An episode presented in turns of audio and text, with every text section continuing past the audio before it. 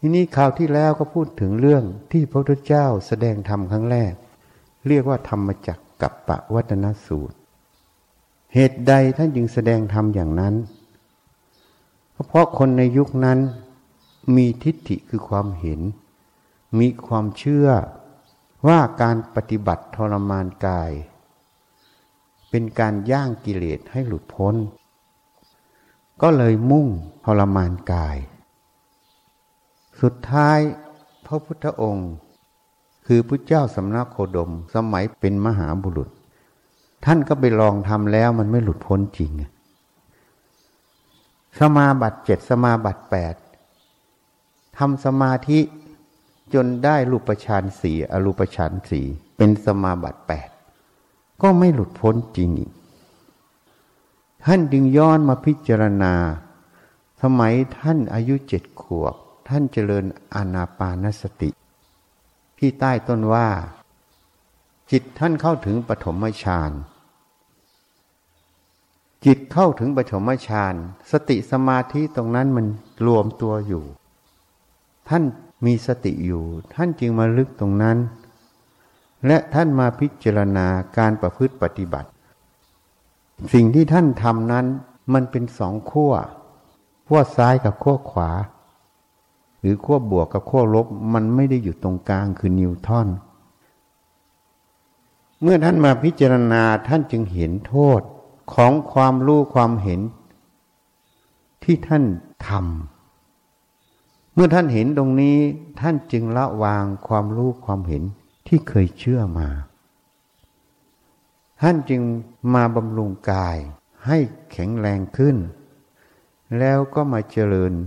ท่านเรียกว่าบำเพ็ญเพียรทางจิต การบำเพ็ญเพียรทางจิตนั้น ถ้าเพียรทางกาย อย่างเช่นคนเพาะกาย ก็จะเพียรยกน้ำหนักยกอะไรต่างๆ เพื่อกล้ามเนื้อมันแข็งแรงขึ้นใหญ่ขึ้น ใช่ไหมก็ต้องอาศัยระยะเวลาแล้วก็ฝึก แต่การบำเพ็ญเพียรทางจิตนั้น ไม่ใช่บำเพ็ญเพียรทางกาย มันเป็นการฝึกจิตให้เป็นสัมมาทิฏฐินั่นเอง ให้มีความเห็นชอบ ธรรมชาติจิตนั้น ได้เรียนรู้มาตั้งแต่เกิดจนถึงปัจจุบันยังไม่พูดถึงอดีตชาติ กรอบเกิดเป็นความรู้ความเห็นเป็นนิสัย จิตแต่ละดวงนั้น ถ้าไม่ได้อบรม สติสมาธิ ไม่ได้อบรมเหตุผล เมื่อรับรู้สิ่งใดก็น้อมเชื่อในสิ่งนั้น เมื่อน้อมเชื่อแล้วก็จะยึดก็จะประพฤติปฏิบัติอย่างที่ตัวเองเชื่อ มันเป็นอย่างนั้นอยู่ตลอดทุกรูปทุกนาม ทุกคนนั่นเอง เหตุนั้นมนุษย์ในโลก เวลาทำอะไรก็คิดว่าเราทำคิดว่าเราพูด คิดว่าเราคิด เป็นเราไปหมด แต่ไม่เคยคิดว่า ที่เราพูดเราทำเราคิดนั้นน่ะ มันถูกหรือมันผิด มันตรงความจริงไหมนั่นเอง เวลาคิดก็เราคิดก็ทำตามความคิด เราพูดก็ไปตามที่เราอยากพูด เราทำก็ไปตามที่เราอยากทำแต่ไม่พิจารณาว่าสิ่งที่คิดพูดทำนั้น มันเป็นประโยชน์หรือเป็นโทษ มันก็เลยก่อเกิดเป็นนิสัย แม้แต่ขัดเคือง เป็นทุกข์อยู่ในใจก็ยังไม่ยอม ยังขัดเคืองคนนี้ก็พูดให้มันสะใจซะ หรือไปตีหัวมันหรือไปทำอะไรมันซะมันได้สะใจเรา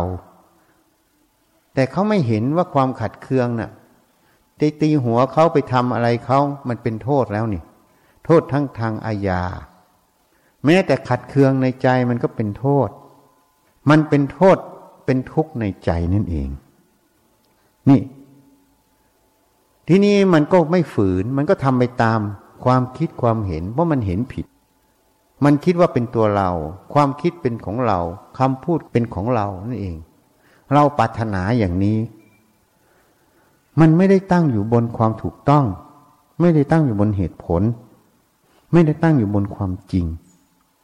มันเป็นอย่างนี้ตลอด มันก็เลยเป็นนิสัยทำอย่างเงี้ยไป ก็เลยไม่ได้ดัดนิสัยจริง ๆ ภาษาเนี่ยดัดไปว่า ดัดเนี่ยไปแก้ไขเหมือนดัดไม้หรือดัดอะไรเงี้ยดัดนิสัยให้มันตรง แต่ดัดนี่ไม่ใช่อะไร จะต้องทำความเห็นให้มันตรง ตรงความจริงนั่นเอง จะต้องหัดเป็นคนที่ซื่อตรง คนที่ซื่อตรง ตรงความจริง จึงจะสามารถบำเพ็ญเพียรทางจิตได้ การบำเพ็ญเพียรทางจิตก็คือมาฝึกจิตนั่นเองให้มันซื่อตรง ให้มันตรงต่อสัจธรรมทำตามความเป็นจริง ไม่ใช่ทำตามนิสัยที่เรียนรู้มาผิดผิดไม่ได้ทำตามความเห็นที่เชื่อมาผิดผิดเห็นมาผิดผิดอันเนี้ยเรียกว่าบำเพ็ญเพียรทางจิต คือมาฝึกจิตนั่นเอง มาแก้ไขจิตก็คือมาแก้ไขความเห็นผิด ไปสู่ความเห็นที่ถูกต้องนั่นเอง เพราะนั้นจุดมุ่งหมายก็คือมุ่งทำอย่างไร จะให้จิตนั้นน่ะ มันเป็นสัมมาทิฏฐิมันมีความเห็นที่ถูกต้อง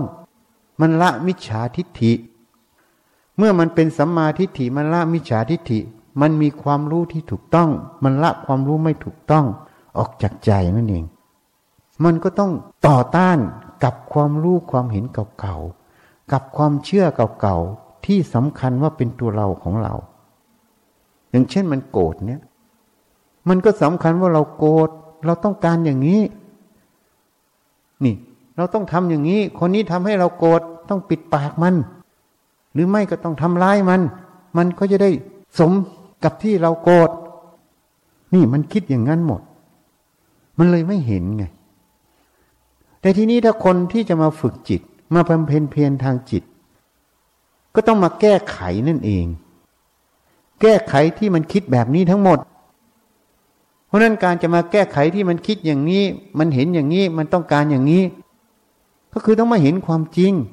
ว่าความโกรธนั้นมันเป็นคุณหรือเป็นโทษ ถ้าคนนั้นซื่อตรง ดูเข้าไปในกลางอก ก็จะเห็นว่า ไอ้ที่โกรธอยู่นั่นน่ะ มันเป็นทุกข์ มันไม่ถูกต้อง ถ้ามันถูกต้องมันต้องไม่ทุกข์ มันเป็นความทุกข์ในใจอะแล้วถ้าไปเบียดเบียนข้างนอกไปตีหัวเขา มันก็เป็นโทษ ไปเบียดเบียนเขา แล้วก็เป็นโทษทางอาญา อาจจะถูกจับติดคุก มันไม่ได้เป็นประโยชน์เลยอะ ก็ต้องมาฝึกมาสอน สอนให้มันเห็นตรงนี้ แล้วไม่ทำตามความโกรธนั่นเอง การที่มันไม่ทำตามความโกรธก็เรียกมันดัดนิสัยโกรธเป็นนิสัยไม่โกรธนี่ก็เลยเรียกว่าบำเพ็ญเพียรทางจิต ไม่ใช่บำเพ็ญเพียรทางกาย ทางกายต้องทรมานกายทำให้กายมันลำบาก แล้วก็คิดว่าตัวเองเก่งไง ตัวเองเข้มแข็ง ตัวเองทำได้ มันก็เลยเป็นอัตตาอยู่ดี ก็ยังไม่ได้บำเพ็ญเพียรทางจิต เพราะคิดว่าตัวเองเก่งตัวเองเข้มแข็งตัวเองทำได้ มันก็ยังมีความสำคัญเป็นตัวเราอยู่ตลอด มันก็เป็นความเห็นที่ผิดอีก มันก็เป็นความหลงผิดอีก มันก็เป็นนิสัยที่ผิด เรียกว่าอาวิชานุสัยนั่นเอง เพราะถ้าบำเพ็ญเพียรทางจิตก็ต้องมาแก้นิสัยที่เป็นอวิชานุสัย ไปสู่วิชานุสัยนั่นเอง ไปสู่นิสัยที่ถูกต้อง นิสัยที่ตรงความเป็นจริง ก็ต้องมาดัดมาแก้ไขนั่นเอง แก้ไขจากความเห็นผิดจากนิสัยที่ผิด ไปสู่ความเห็นถูกนิสัยที่ถูก อันนี้เป็นเรื่องนามธรรมหมดเห็นอย่างกายกรรมวจีกรรมที่เป็นรูปธรรม อันนี้ไม่ต้องพูดมันจะมาจากมโนกรรมที่เป็นนามธรรม นี่บำเพ็ญเพียรทางจิต จึงเป็นเรื่องของนามธรรม ออกมาสู่รูปธรรม บำเพ็ญเพียรทางกาย มันเป็นรูปกายกรรม เพื่อควบคุมนามธรรม แต่บำเพ็ญเพียรทางจิต มันเป็นเรื่องของนามธรรม จึงออกมาสู่รูปธรรมบำเพ็ญเพียรทางกายมันเป็นรูปธรรม เพื่อเข้าไปสู่นามธรรม นี่มันเป็นอย่างนี้ เห็นนั้นพุทธเจ้าจึงมาเห็น การทรมานกายบำเพ็ญเพียรทางกาย ไม่ได้หลุดพ้นจริง เพราะจิตนั้นมันไม่ได้เปลี่ยน มันไม่ได้แก้ไข มันไม่ได้ดัดจากมิจฉาทิฏฐิไปสู่สัมมาทิฏฐิ จากเห็นผิดไปสู่ความเห็นที่ถูก จากการคิดผิดไปสู่การคิดถูก จากขบวนการการเรียนรู้ที่ผิด ไปสู่ขบวนการการเรียนรู้ที่ถูก นี่มันไม่ได้ทำมันมีแต่เชื่อว่าเขาบอกว่า อย่างนี้หลุดพ้นต้องทำอย่างนี้ ก็ทำไปตามเขาเชื่อ อันนี้ก็เลยไม่ได้บำเพ็ญเพียรทางจิต พุทธเจ้าจึงมาเห็นประเด็นนี้ ท่านจึงมาบำเพ็ญเพียรทางจิต มาอบรมจิตท่านเอง ท่านจึงสาวไปหาเหตุ อะไรเป็นเหตุแห่งทุกข์ทั้งปวง ไล่ขึ้นไปสุดท้ายก็คืออวิชชา คือความไม่รู้จริงนั่นเอง ไม่เห็นความจริงนั่นเอง คือตัวมิจฉาทิฏฐินั่นเอง การเห็นที่ผิดนั่นเอง จิตที่ประกอบด้วยความรู้ผิดมันก็เห็นผิด จิตที่ประกอบด้วยความรู้ถูก มันก็เห็นถูก ตัวอวิชชาคือจิตที่มันประกอบด้วยความรู้ที่ผิด มันก็เห็นผิดนั่นเอง เมื่อสาวเข้าไปสุดท้ายก็อยู่ที่จิตที่มันเป็นมิจฉาทิฏฐิ มันเรียนรู้มาผิดผิด แล้วมันไม่ได้วิเคราะห์วิจัย ไม่ได้พิจารณา ความรู้ความเห็นในใจนั้นว่าความจริงความถูกต้องมันอยู่ตรงไหน เพราะในโลกก็ทำแบบนี้ไปหมดทำไปตามความเชื่อของครอบครัว ของสังคมของประเทศของโลกทำไปตามสิ่งที่ได้เรียนรู้มาทั้งหมด มันจึงก่อเกิดเป็นมาตรฐานของสังคม มาตรฐานของสังคมตรงนั้น ไม่ได้บอกว่ามาตรฐานนั้นมันถูกต้อง หรือไม่ถูกต้อง ถ้ามาตรฐานใดเป็นไปเพื่อเบียดเบียนตนและผู้อื่น มาตรฐานนั้นมันไม่ใช่มาตรฐานที่ถูกต้อง เพราะนั้นมาตรฐานจะเกิดได้อย่างไร ก็เกิดขึ้นกับสังคมนั้นคือจิตแต่ละดวงนั้น มันตั้งอยู่บนความรู้ความเห็นประเภทใด ถ้าตั้งอยู่บนความรู้ความเห็นที่เป็นอวิชชา ไม่เห็นแจ้งความจริง มันก็จะมีมาตรฐานเพื่อความเห็นแก่ตัว เป็นความถูกต้อง เป็นความชอบธรรมเพื่อตัวนั่นเอง นี่เป็นมาตรฐานของเขา เพราะฉะนั้นเมื่อใช้คำว่าถูกต้องเพื่อตัวมันก็เลยผิดนั่นเอง เพราะตัวมันไม่มีอยู่จริง มันเรื่องของธาตุหมด มันเป็นความเห็นผิดหมด มันเป็นการเบียดเบียนตนเบียดเบียนผู้อื่นโดยไม่รู้ตัว เพราะนั้นมาตรฐานที่เรียกว่าชอบธรรม ถ้าวิเคราะห์วิจัยลงไปลึกๆ มาตรฐานเหล่านี้ก็ไม่ชอบธรรม เพราะมันไม่ตรงความเป็นจริง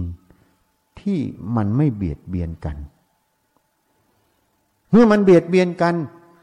มาตรฐานเหล่านี้มันจึงไม่ใช่มาตรฐานแท้ อันนี้จึงเป็นเหตุให้ทำนั้นสูญไปจากโลกในอนาคตการ เมื่อสังคมนั้นก่อเกิดมาตรฐานที่ไม่ตรงความเป็นจริงขึ้นมาเรื่อยๆ คน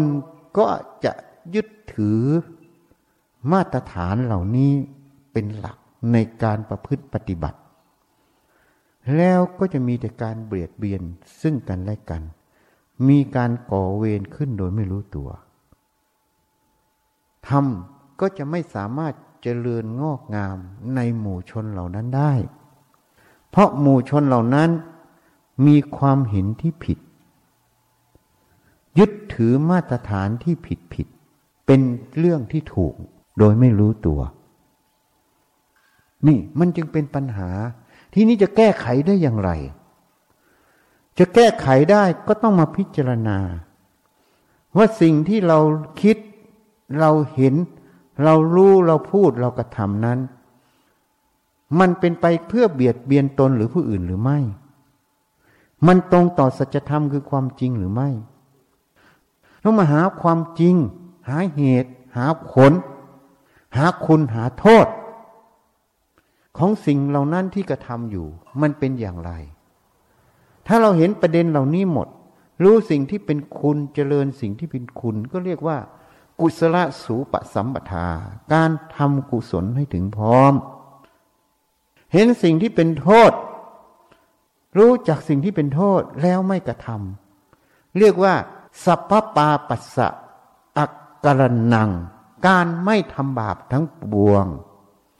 การที่พิจารณาสิ่งเหล่านี้ ละเอียดเข้าไปถึงความจริง จนถึงขั้นที่เห็นว่า แม้แต่รูปแม้แต่นาม หรือเรียกว่าขันทั้งห้าคือรูปเวทนาสัญญาสังขารวิญญาณ เกิดขึ้นแล้วดับไปไม่มีสิ่งใดเป็นของเราเป็นเราจริง เป็นเรื่องของธาตุทั้งหมดเลย เมื่อเห็นแจ้งไปถึงความจริงตรงนี้ ก็จะไปสู่คำว่าสจิตะปริโยทัปนัง การทำจิตให้ขาวลอกปัสจากโลกโกรธหลงสามข้อนี้จึงเป็นคำสอนของพระพุทธเจ้าทุกทุกพระองค์ พระพุทธเจ้าในอดีต มาตัสรู้ก็สอนสิ่งเหล่านี้ พระพุทธเจ้าองค์ปัจจุบัน มาตัสรู้ก็สอนสิ่งเหล่านี้ พระพุทธเจ้าที่จะมาตัสรู้ในอนาคต ก็จะสอนสิ่งเหล่านี้ เพราะมันคือความจริง มันเป็นสัจธรรม มันไม่แปรผันไปตามยุค ตามการตามเวลา มันคงที่อยู่ไม่ว่ายุคตั้งแต่พระพุทธเจ้าพระองค์แรก จนถึงพระพุทธเจ้าองค์ปัจจุบัน จนไปถึงพระพุทธเจ้าที่จะมาตัดสู้ในอนาคต ความจริงเหล่านี้ก็ยังเป็นความจริงอยู่ ไม่ได้แปรผันไป เหตุนั้นพระพุทธเจ้าทุกทุกพระองค์เมื่อมาตัดสู้จึงแสดงความจริงในจุดนี้ เหมือนกันทุกทุกพระองค์นั่นเอง เพราะมันเป็นสัจธรรมนั่นเอง นี่ เหตุนั้นมาตรฐานเหล่านี้จะแก้ไขได้อย่างไร เราก็ต้องมาฝึกสติสมาธิมาพิจารณาในสิ่งที่กระทำในสิ่งที่สังคมเชื่อ มาพิจารณาบ่อยๆ หาความจริง หาคุณหาโทษ ให้ละเอียดอ่อนในจิต ทีนี้คนจะพิจารณาเห็นหรือไม่เห็น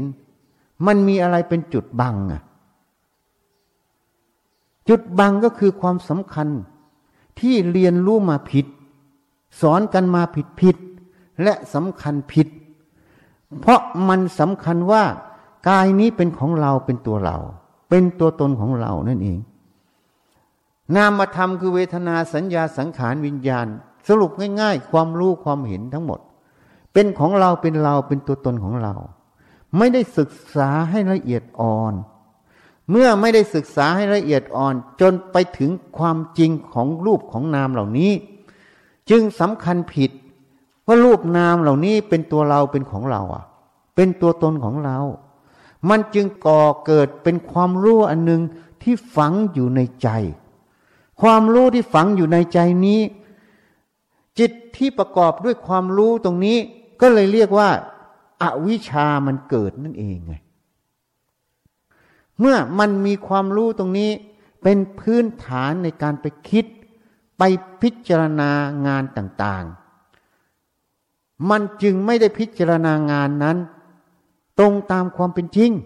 เพราะมันมีความรู้ที่ผิดเข้าไปแทรก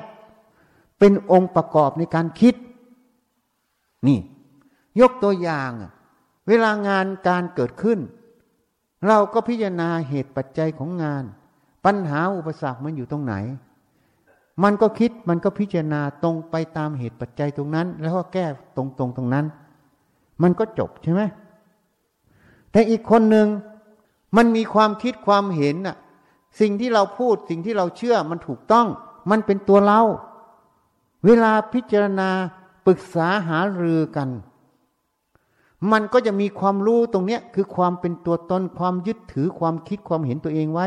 เข้าไปแทรก อันนี้มันไม่ได้มีแฟกเตอร์เดียว คือองค์ประกอบเดียว คือเรื่องของงาน แต่มันมีความรู้ความเป็นตัวตนเป็นองค์ประกอบในการไปคิดในเรื่องงานด้วย เมื่อสองส่วนบวก การคิดพิจารณางานเหล่านั้น มันจึงไม่ตรง ความจริงของงานตรงนั้น การตัดสินใจการตัดสินปัญหา การแก้ปัญหา จึงไม่ตรง เมื่อไม่ตรง มันก็เลยก่อเกิดเป็นปัญหาใหม่เกิดขึ้นนั่นเอง เมื่อแก้ปัญหานี้มันก็สร้างปัญหาใหม่ แก้ปัญหาใหม่ก็สร้างปัญหาใหม่ต่อไป เพราะมันไม่ได้แก้ที่ต้นเหตุจริง เพราะมันมีองค์ประกอบของความรู้เข้าไป เหตุนั้นเราจึงแนะนำญาติโยม ธรรมะเป็นพื้นฐานของการเรียนรู้ทุกอย่าง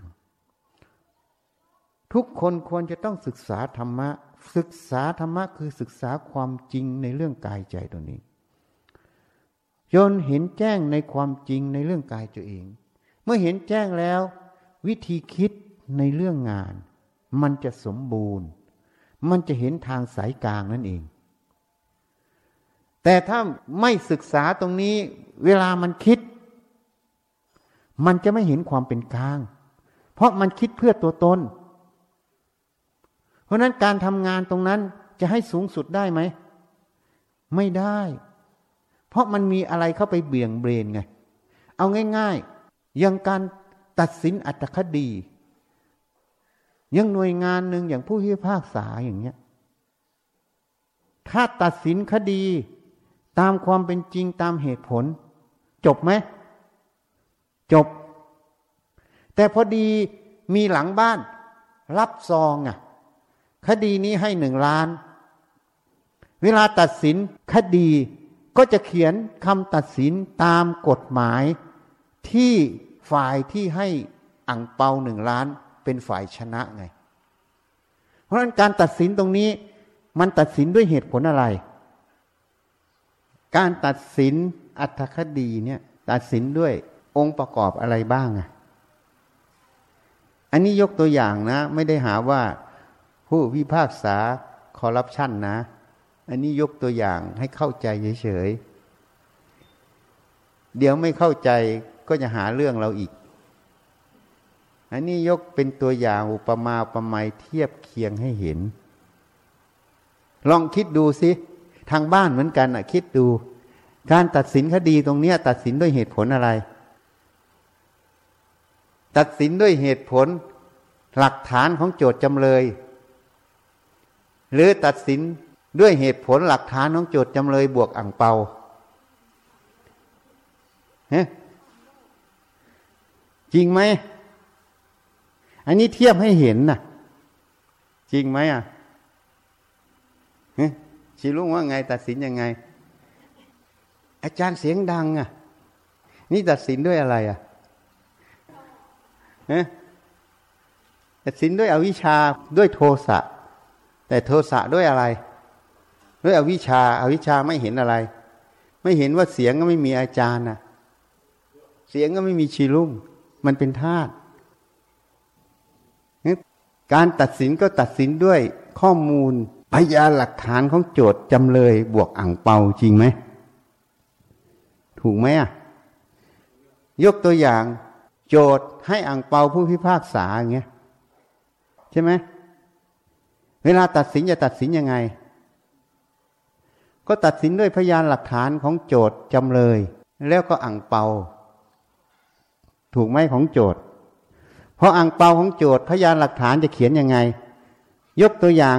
จำเลยเนี่ยถูกต้องแต่โจทย์มันผิด ก็ต้องเขียนพยานหลักฐานตีไปสู่ โจทย์ถูกจำเลยผิดใช่ไหมถูกไหมอะ โจทย์จึงชนะคดี ที่โจทย์คณะคดีเพราะอะไร เพราะอังเปาเป็นเหตุ ถามว่าการตัดสินด้วยพยานหลักฐานของโจทก์จำเลย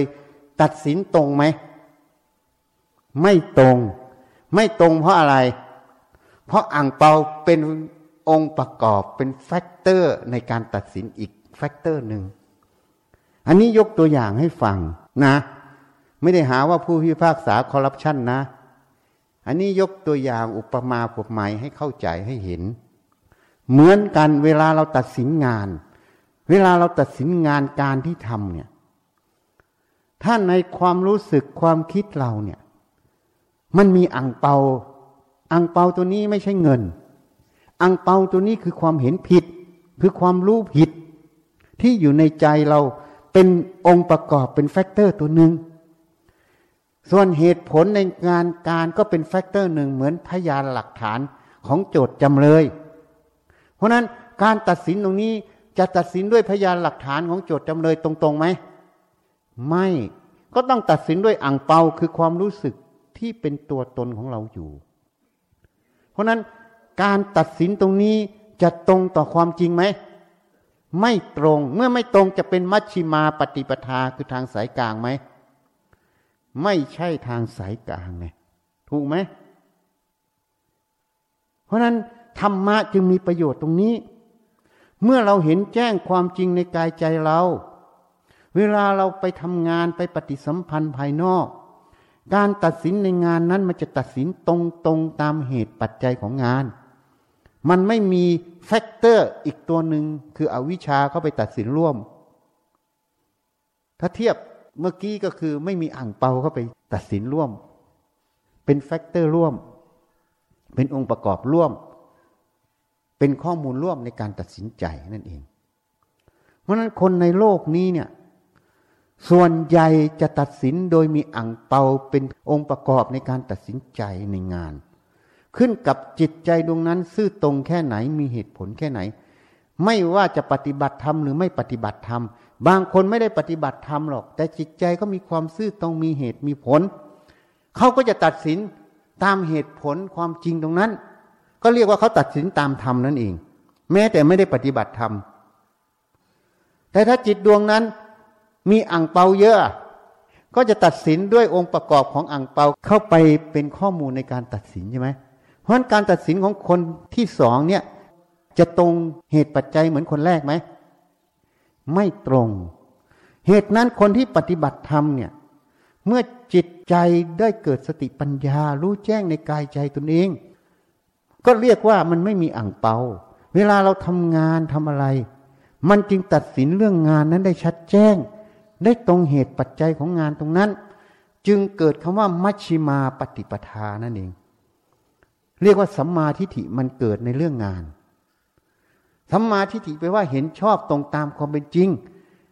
เห็นชอบในเรื่องงานตรงตามความเป็นจริง เหตุปัจจัยหนึ่งเหตุปัจจัยสองสามสี่ห้ามันเป็นอย่างไรมาวิเคราะห์วิจัยหมด แล้วก็มาตัดสิน อยู่บนพื้นฐานเหตุปัจจัยตรงตามเหตุปัจจัยตรงนั้น มันก็เลยเรียกสัมมาทิฏฐิมันเกิด มันก็เลยเรียกว่าการตัดสินใจการกระทำตรงนั้น เป็นมัชชิมาปฏิปทา เป็นทางเดินที่เป็นสายกลาง แต่ทางเดินสายกลางไม่ใช่มีถนนสองสาย แล้วมีถนนสายกลางสายหนึ่งไปเดินถนนไอ้สายกลางตรงนี้มัชชิมาปฏิปทานนี้ คือสายกลางตรงตามความเป็นจริง เป็นนามธรรม เป็นการตัดสินใจที่ถูกต้อง ตรงต่อเหตุปัจจัยณ ปัจจุบันตรงนั้นนั่นเอง นี่ เพราะนั้นมัชชิมาปฏิปทานนี้เป็นนามธรรม ไม่ใช่เป็นรูปธรรม แต่พอกระทำออกมาในงานก็เลยเป็นรูปธรรม เป็นกายกรรมวจีกรรมนั่นเอง นี่ เพราะนั้นธรรมะจึงมีประโยชน์ คนไม่เห็นประเด็นเหล่านี้ เห็นแต่ว่าปฏิบัติธรรมต้องไปเดินจงกรมนั่งสมาธิเอาต้องหนีออกจากครอบครัว อยู่ในงานการไม่ได้ อยู่อะไรไม่ได้ มันก็เลยแคบไป เลยไม่เห็นว่าธรรมะน่ะมันเป็นพื้นฐาน ที่จะส่งเสริมในการทำงาน แต่ละประเภทแต่ละลักษณะได้ถูกต้องตรงต่องานตรงนั้น จึงเกิดคำว่าประสิทธิภาพ ประสิทธิผลของงานนั้นสูงสุด เพราะมันไม่มีตัวเบี่ยงเบนในการตัดสินใจตรงนั้นนั่นเอง ถูกไหมนี่ เพราะนั้นจิตที่ไม่มีโลภโกรธหลง จิตที่ไม่มีอวิชชาจึงตัดสิน ปัญหาต่างๆ ได้ตรงตามความเป็นจริงนั่นเอง เมื่อตัดสินได้ตรงตามความเป็นจริงตรงนั้น เป็นมัชชิมาปฏิปทานนั้น การงานตรงนั้นจึงเป็นการงานที่ไม่เบียดเบียนตนจึงเป็นการงานที่ไม่เบียดเบียนผู้อื่น เหตุนั้นในพุทธพจน์จึงกล่าวไว้ สมณีทะอรณะโลเก สัมมณะในธรรมวินัยนี้ไม่เป็นศัตรูกับใคร สมมณะในธรรมวินัยนี้ไม่เบียดเบียนใคร เหตุที่ไม่เบียดเบียนเพราะอะไร เพราะสติปัญญาที่ไม่มีอะไรมาเบี่ยงเบน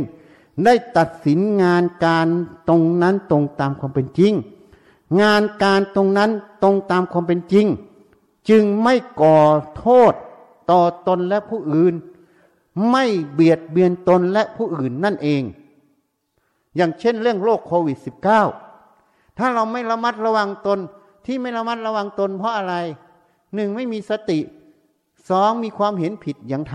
ำก็ไม่ใส่หน้ากากอนามัยไม่ล้างมือล้างเพราะนั้นก็ติดโรคพอติดโรคนั้นเรียกว่าเบียดเบียนตนแล้วนะพอเบียดเบียนตนก็ไม่เว้นระยะห่างไม่กักตัวเอาไปปาร์ตี้ไปทำอะไร เยอะแยะไปหมด ก็เลยให้คนติดทั้งบ้านทั้งเมือง ก็เลยเบียดเบียนผู้อื่นต่อเห็นยัง อันนี้จึงเป็นการกระทำ ที่เบียดเบียนตนและผู้อื่น อันนี้ยกตัวอย่างให้ฟัง เรื่องโลก เห็นนั้นในการตัดสินปัญหาทุกอย่าง เมื่อตัดสินได้ถูกต้องตรงความเป็นจริง เป็นมัชชิมาปฏิปทาตรงนั้น จึงไม่เบียดเบียนตนไม่เบียดเบียนผู้อื่น จึงไม่ก่อเวรต่อผู้ใดเพราะสมณะในธรรมวินัยนี้ ไม่เบียดเบียนใคร ทั้งตนและผู้อื่น ไม่ก่อเวรใครอีก เห็นยัง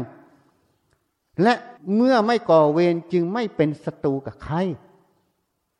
นี่ สมณะในธรรมวินัยนี้ไม่เบียดเบียนผู้ใด ไม่ก่อเวรผู้ใด และไม่เป็นศัตรูกับใคร ส่วนใครจะเป็นศัตรูเพราะมันเสียผลประโยชน์ก็เรื่องของเขา แต่จิตท่านไม่เป็นศัตรูกับใคร เพราะท่านไม่มีบุคคล ไม่มีสมมุติสัตว์บุคคลตัวตนเราเขาในใจท่าน ท่านตัดสินปัญหาทุกอย่าง บนพื้นฐานแห่งความเป็นจริงตรงนั้น พื้นฐานของเหตุผลตรงนั้น ไม่ได้พื้นฐานเพราะความเป็นตัวตน พื้นฐานของความหลงสมมุติ ท่านจึงไม่เบียดเบียนตน ไม่เบียดเบียนผู้อื่น ไม่ก่อเวรกับใคร ไม่เป็นศัตรูกับใครท่านพุทธพจน์จึงกล่าวไว้สัมมณะในธรรมวินัยนี้ไม่เป็นศัตรูกับใคร คนเลยคิดว่าอยากเป็นสัมมณะในธรรมวินัยนี้ ก็เลยพยายามจะไม่เป็นศัตรูกับใคร พอพยายามไม่เป็นศัตรูกับใคร มันก็ยังมีคนมีเขามีเราอยู่ ก็ยังเป็นศัตรูโดยไม่รู้ตัวไง ยังเบียดเบียนตนเบียดเบียนผู้อื่นไม่รู้ตัว เพราะมันมีอวิชชา มันมีความรู้ความเห็นที่ผิดอยู่ในใจ เวลาเขาคิดเขาพูดเขากระทำออกไป เขาตัดสินปัญหา จึงตัดสินด้วยความ อวิชชาเป็น factor เป็นองค์ประกอบอีกตัวหนึ่งในการตัดสินปัญหา ไม่ใช่แค่เหตุปัจจัยของเรื่องนั้นตรงๆ เมื่อมีสิ่งเหล่านี้เข้าไปตัดสินมันจึงมีการเบียดเบียนตนและผู้อื่นอยู่ตลอดเวลามันจึงก่อเวรและเป็นศัตรูกับเขาอยู่ โดยไม่รู้ตัว นี่จะท่องอย่างไร จะทำอย่างไร มันก็ยังเป็นอยู่ เพราะไม่เห็นแจ้งความจริงประเด็นนี้ ไม่มีสติปัญญาทุกขณะ และไม่เข้าใจ ว่าธรรมนั้นมันต้องแก้ไขในใจตนเองก่อน ให้เป็นสัมมาทิฏฐิไม่ว่าเรื่องงานภายนอก ไม่ว่าเรื่องรูปนามกายใจตัวเอง ต้องเป็นสัมมาทิฏฐิก่อน เมื่อเป็นสัมมาทิฏฐิจึงไม่มีแฟกเตอร์องค์ประกอบที่เรียกว่าอาวิชชา ที่เรียกว่าโลภกดหลง เป็นพื้นฐาน ในการตัดสินปัญหาข้างนอกไง หรือปัญหาในใจตัวเอง เมื่อไม่มีสิ่งเหล่านี้เป็นพื้นฐาน การตัดสินตรงนั้นจึงตัดสินตรงตามความเป็นจริง จึงไม่เบียดเบียนตนและผู้อื่น ไม่ก่อเวรกับใคร ไม่เป็นศัตรูกับใครนั่นเอง นี่ เหตุนั้นชีจึงบอก อาจารย์เสียงดังไม่ชอบ เพราะอะไร เพราะชีไม่มีสัจธรรม ไม่มีสติในการฟัง ไม่ใส่สมาธินั่งมั่นในการฟัง ไม่มีปัญญาพิจารณาหาความจริง อาจารย์ก็ไม่มีในเสียง ชีก็ไม่มีในเสียง เสียงดังชอบหรือไม่ชอบ มันก็คือสัญญาคือความจำที่ฝังอยู่ในใจอะสัญญาก็ไม่ใช่เราอีก สัญญาชอบไม่ใช่เรา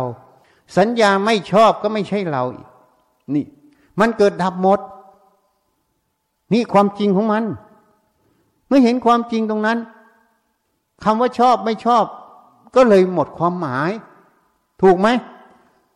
เมื่อหมดความหมาย มันจึงไม่มีความยินดียินร้าย เมื่อไม่มีความยินร้าย ไม่มีความยินดี มันก็จะพิจารณาเสียงนั้นนะมันดังคืออะไร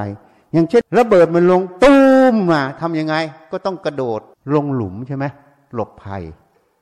แต่ถ้าเป็นชีชั้น แขนขาดขาขาดคอขาดเพราะอะไร มึงมาตูมทำไม มันเสียงดังฉันไม่ชอบสาวสเอวสู้กับมันเลยเห็นไหมมันต้องไม่ตูม ไม่ต้องเสียงดังพอไปคู่กับมันเมื่อนั้นสะเก็ดระเบิดก็เฉียนคอเฉียนมือเฉียนเท้า แขนขาขาดหมดไง เพราะอะไรถึงแขนขาขาด เพราะอ่านไม่ออกว่าไอ้เสียงดังนะ่ะมันให้กระโดดลงหลุมหลบภัย จริงไหม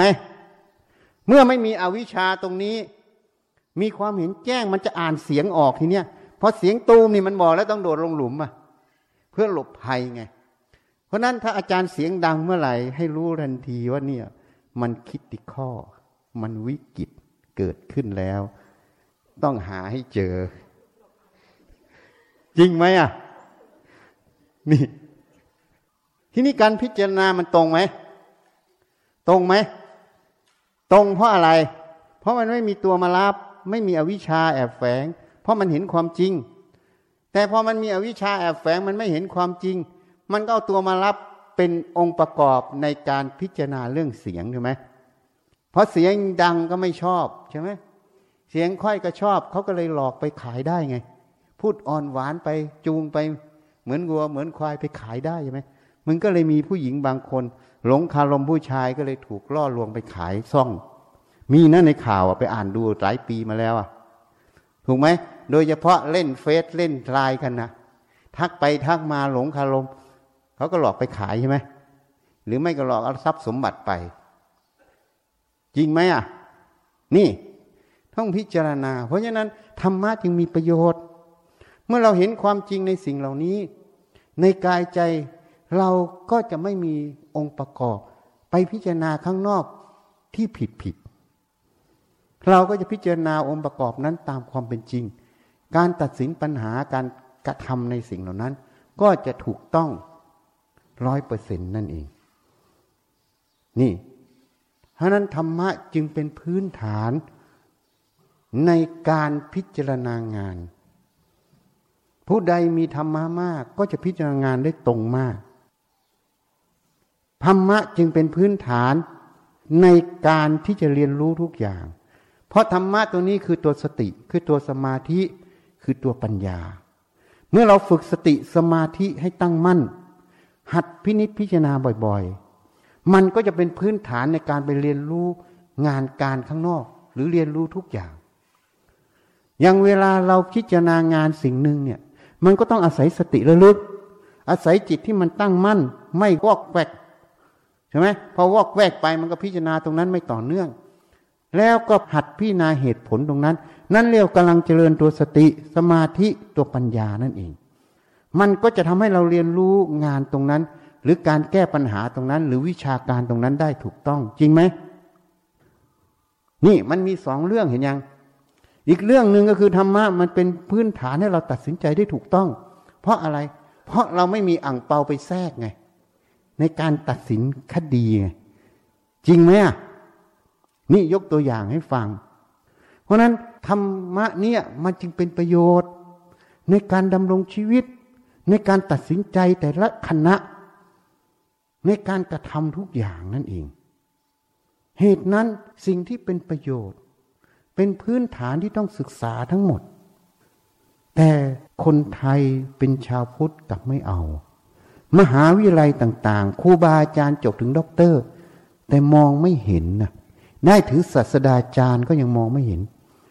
ว่าตรงนี้นะมันมีประโยชน์ต่อทุกสาขาวิชาชีพหมด มันเป็นพื้นฐานการเรียนรู้ในอาชีพต่างๆ มันเป็นพื้นฐานในการตัดสินปัญหาให้ตรงได้ การตัดสินปัญหาให้ตรงมันจึงเป็นเหตุให้หน่วยงาน หรืองานการตรงนั้นมันเจริญก้าวหน้านั่นเอง เพราะมันถูกต้องนั่นเอง นี่จึงน่าเสียดาย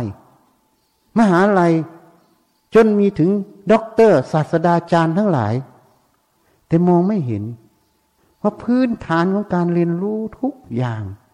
พื้นฐานที่เตรียมจิตให้พร้อมทุกอย่าง คือตัวธรรมะนั่นเองคือสติธรรม สมาธิธรรม ปัญญาธรรม คือการฝึกจิตให้เห็นความจริงให้ละโลภโกรธหลงให้ละอวิชชาจากใจ มันจึงจะสามารถพิจารณา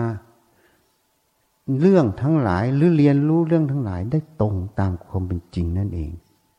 นี่ ประโยชน์มันเป็นสิ่งที่อยู่ในชีวิตเราทุกอย่าง น่าเสียดาย เราไปสอนธรรมะในแง่ของประโยชน์ที่น้อย คือไปเดินจงกรมนั่งสมาธิ ไปทำให้จิตสงบ ไปหนีปัญหา ไปไม่รับปัญหา แต่เราไม่ได้ฝึกเพื่อเกิดสติสมาธิให้เกิดปัญญาเพื่อจะแก้ปัญหา มันเลยเป็นสิ่งที่น่าเสียดาย จึงบอกว่ามันสอนผิดกันเยอะ ศาสนาพุทธเป็นศาสนาของผู้ทรงปัญญา เป็นพื้นฐานของชีวิตทุกชีวิตที่ต้องเรียนรู้หมด แต่น่าเสียดาย คนไปคิดว่าศาสนาเป็นแค่วิชาเสริม จริง ๆ ศาสนาเป็นวิชาหลักของชีวิตตั้งแต่เกิดจนตายแต่คนกลับไปเห็นศาสนาเป็นวิชาเสริมไงเหมือนเรียนในมหาลัยหรือในมัธยม วิชาหลักต้องเรียนวิชาเสริม เรียนก็ได้ไม่เรียนก็ได้ไง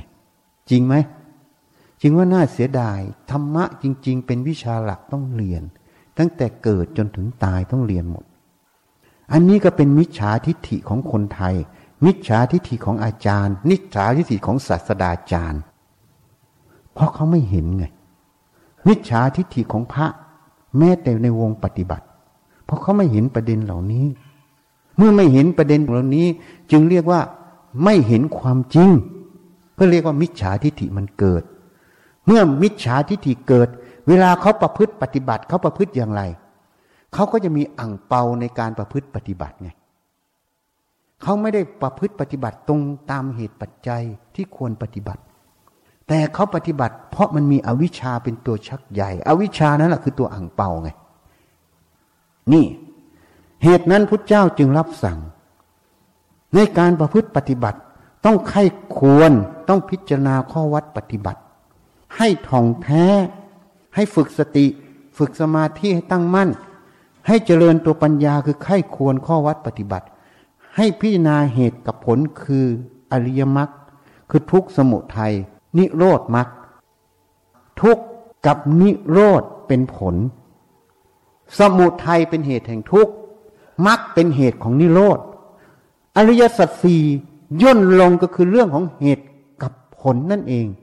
จริงไหมอะ นี่ จึงว่าน่าเสียดายไง พุทธเจ้าเป็นสัพพัญยุตยาน เป็นสัพพัญญูรู้แจ้งโลก ได้มอบสมบัติอันล้ำค่า แก่มวลมนุษยชาติทั้งหมด โดยเฉพาะชาวพุทธ โดยเฉพาะคนไทย แต่น่าเสียดาย แม้แต่พระสายปฏิบัติก็ไม่เห็น น่าเสียดาย เมื่อไม่เห็นการประพฤติปฏิบัติก็มีอ่างเปาเข้าไปแทรกไง ประพฤติปฏิบัติด้วยอ่างเปา เหมือนตัดสินคดีด้วยอ่างเปาไงแล้วมรรคผลนิพพานมันจะเกิดขึ้นได้จริงหรือ มันก็เลยมีการเบี่ยงเบนมรรคผลนิพพานดูจากกระดูกเปลี่ยนสภาพบ้าง ดูจากหมู่ชนมากยกย่องบ้าง ดูจากการแต่งเนื้อแต่งตัวข้อวัดภายนอกบ้าง มันก็เลยบิดเบียนหลักธรรมแท้ จึงเป็นเหตุให้เกิดมาตรฐานที่ประพฤติปฏิบัติที่ผิดในพระพุทธศาสนานั่นเอง จึงเป็นเหตุให้คนสนใจทำตามมาตรฐานที่ผิด จึงเป็นเหตุให้อายุพระศาสนาสั้นลงนั่นเอง เพราะคนไม่รู้จักทำแท้ ไม่ใส่ใจทำแท้ ไม่รู้จักว่าหลักทำแท้นั้น มันอยู่ตรงไหนอะ ก็เลยเป็นรูปแบบของการประพฤติปฏิบัตินั่นเอง เหตุนั้นเราจึงเคยแสดงธรรมเรื่องศีลของพระอริยเจ้า อันนั้นเป็นศีลแท้ ศีลห้าศีลแปดศีลสิบศีลสองร้อยยิบเจ็ดอันนั้นเป็นศีลบัญญัติ แต่หัวใจแท้ๆของศีล อยู่ที่สติสัมปชัญญะนั่นเอง วันนี้ก็ขอยุติแต่เพียงเท่านี้อะ เสร็จแล้วก็ไปช่วยกันล้างทรายต่อนะใครที่ยังไม่รีบกลับก็ไปช่วยกันล้างทราย สร้างบารรมีนะ นี่แหละบารรมีนี่คือการบำเพ็ญเพียรทานบารรมี เรียกว่าบำเพ็ญเพียรทางทานบารรมี เป็นปรมัตถทานคือเอากายเป็นทาน ไม่ใช่อามิตรทานคือเงินทองเข้าใจไหมนะนะบารมีมันต้องตั้งแต่บารมีอย่างหยาบใช่ไหม บารมีอย่างกลาง บารมีอย่างละเอียดเรียกปรมัตถบารมีฮะข้าพระเจ้าทั้งหลาย ขอน้อมถวายผ้าป่าและบริวาร พร้อมทั้งสายหยาบสามพ่วง เพื่อสร้างวัดป่าวิเวกสิกขาราม แด่พระพุทธเจ้าทุกๆพระองค์ โดยมีสมเด็จพระพุทธเจ้าองค์ปฐมสิขีทศพลที่หนึ่งเป็นประธาน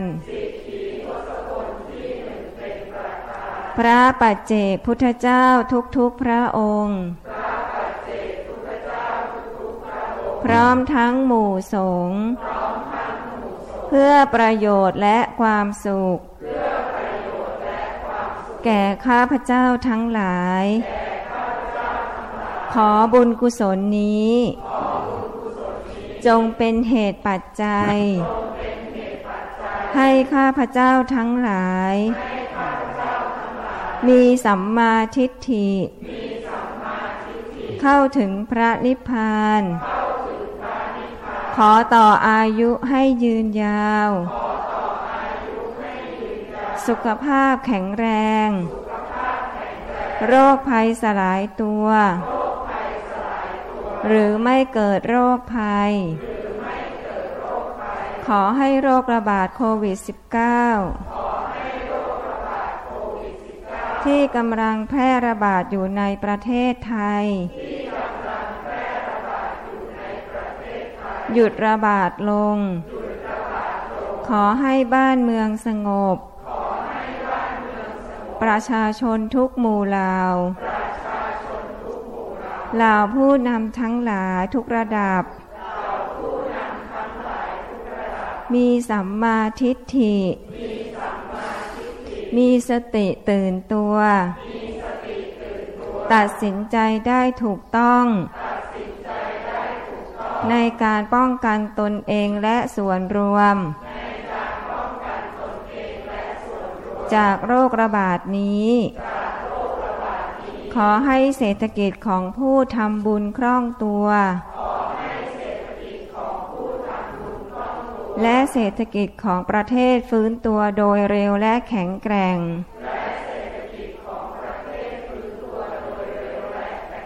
ขอให้มีสติปัญญา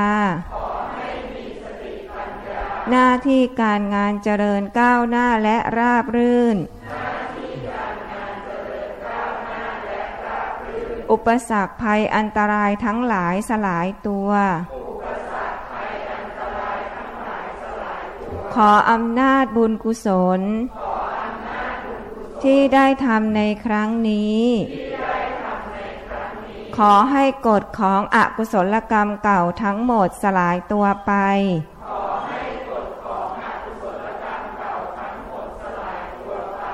ออุทิศบุญกุศล ที่ได้ทำในครั้งนี้ แก่แพทย์พยาบาล บุคลากรทางสาธารณสุข ทุกสาขาอาชีพทุกคนเหล่าผู้นำทั้งหลาย ประชาชนทั้งหลาย พระภิกษุสามเณรชี ผู้ปฏิบัติธรรมทั้งหลาย และแก่บิดามารดา บุตรธิดา พี่น้อง ครูอาจารย์ ญาติมิตรของข้าพเจ้าทั้งหลาย ทุกภพทุกชาติ จนถึงปัจจุบันชาติ เจ้ากรรมนายเวรทั้งหลาย เท้าสักกะเทวราช พยายมราช ท้าววัสวัตตีเทวราช ท้าวมหาราชทั้งสี่และบริวารพระศรีสุริโยไทย เราพรมทั้งหลายทุกชั้นเหล่าเทวดาทั้งหลายทุกชั้น นายบัญชีและบริวาร เจ้าที่เจ้าทางเหล่าพญานาคทั้งหลาย โอปาติกะทั้งหลาย สัมภเวสี เปรต จิตวิญญาณที่มีรูปและไม่มีรูป สัพพสัตว์ทั้งหลายทุกภพทุกภูมิ ขอให้มีส่วนได้รับ และอนุโมทนาในผลบุญครั้งนี้ ท่านใดมีทุกข์ ขอให้พ้นจากทุกข์ ท่านใดมีสุข ขอให้สุขยิ่งยิ่งขึ้นไป มีสัมมาทิฏฐิ เข้าถึงพระนิพพาน ขอพญายมราชลุงพุทธ โปรดเป็นพยานเทิน สาธุยะาวาริวะหาปุราปริปุเรนติสาครังเอวเมวะอิโตดินังเปตานังอุปากปปติอิชิตังปฏิตังตุมหังคิปเมวะสมิจตุสัพเพปุเรนตุสังกปา จันโทปนาราโสยะธามณิโชติราโสยะธา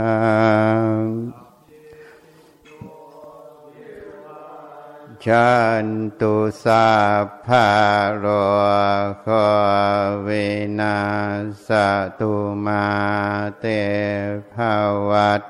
วันตารายโยสุขิเทคายุโกภาวะอภิวันตนาสิเร สานิจังวัฏฐาปจายโนจัตตารโอธรรมา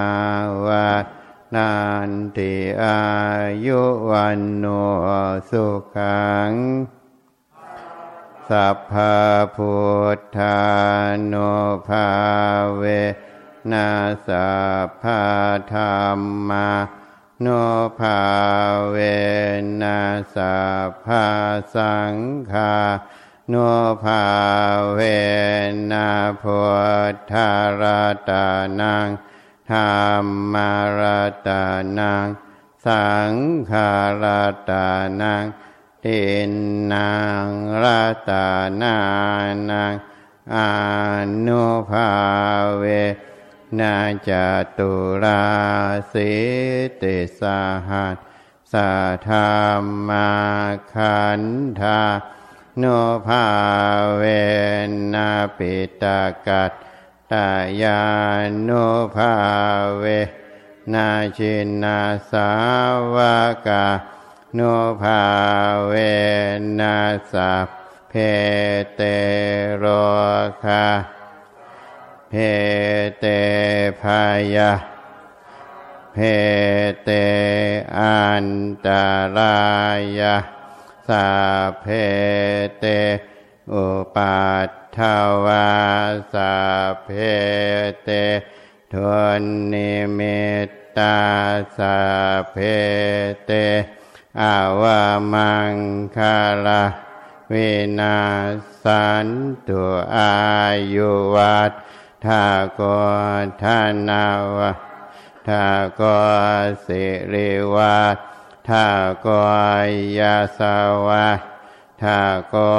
ภาราวัตทากวานนาวัตทากสุขาวัตทากโหตุสัพพาทาทุกขาโลคาพายา เวราโสกาสัตุจุปาทาวาอเนกาอันตรายาปิวินาสารตุจเตชาสาชายสิทธิทานังราพังสดทิภาคยัง สุขังภารังสิริอายุจาวันโนจะพอคังวัทิจะยาสาวาสัตาวาสาจะอายุจะชีวสิทธิภาวันตุเตภาวตุสาภามา ทาลังราคันตุสาภาเทวตาสาภาพุทธาโนภาเวนัสสะภาปัตเจกพุทธาโนภาเวนัสสะภาธรรมาโนภาเวนัสสะภาสังฆาโนภาเวนาสัทธาโสทิหาวันตุเต ขอได้สามข้อสมาธิโรคภัยการงาน ขอได้เลยทางบ้านก็ขอได้ทุกคนได้ทั้งสามข้อ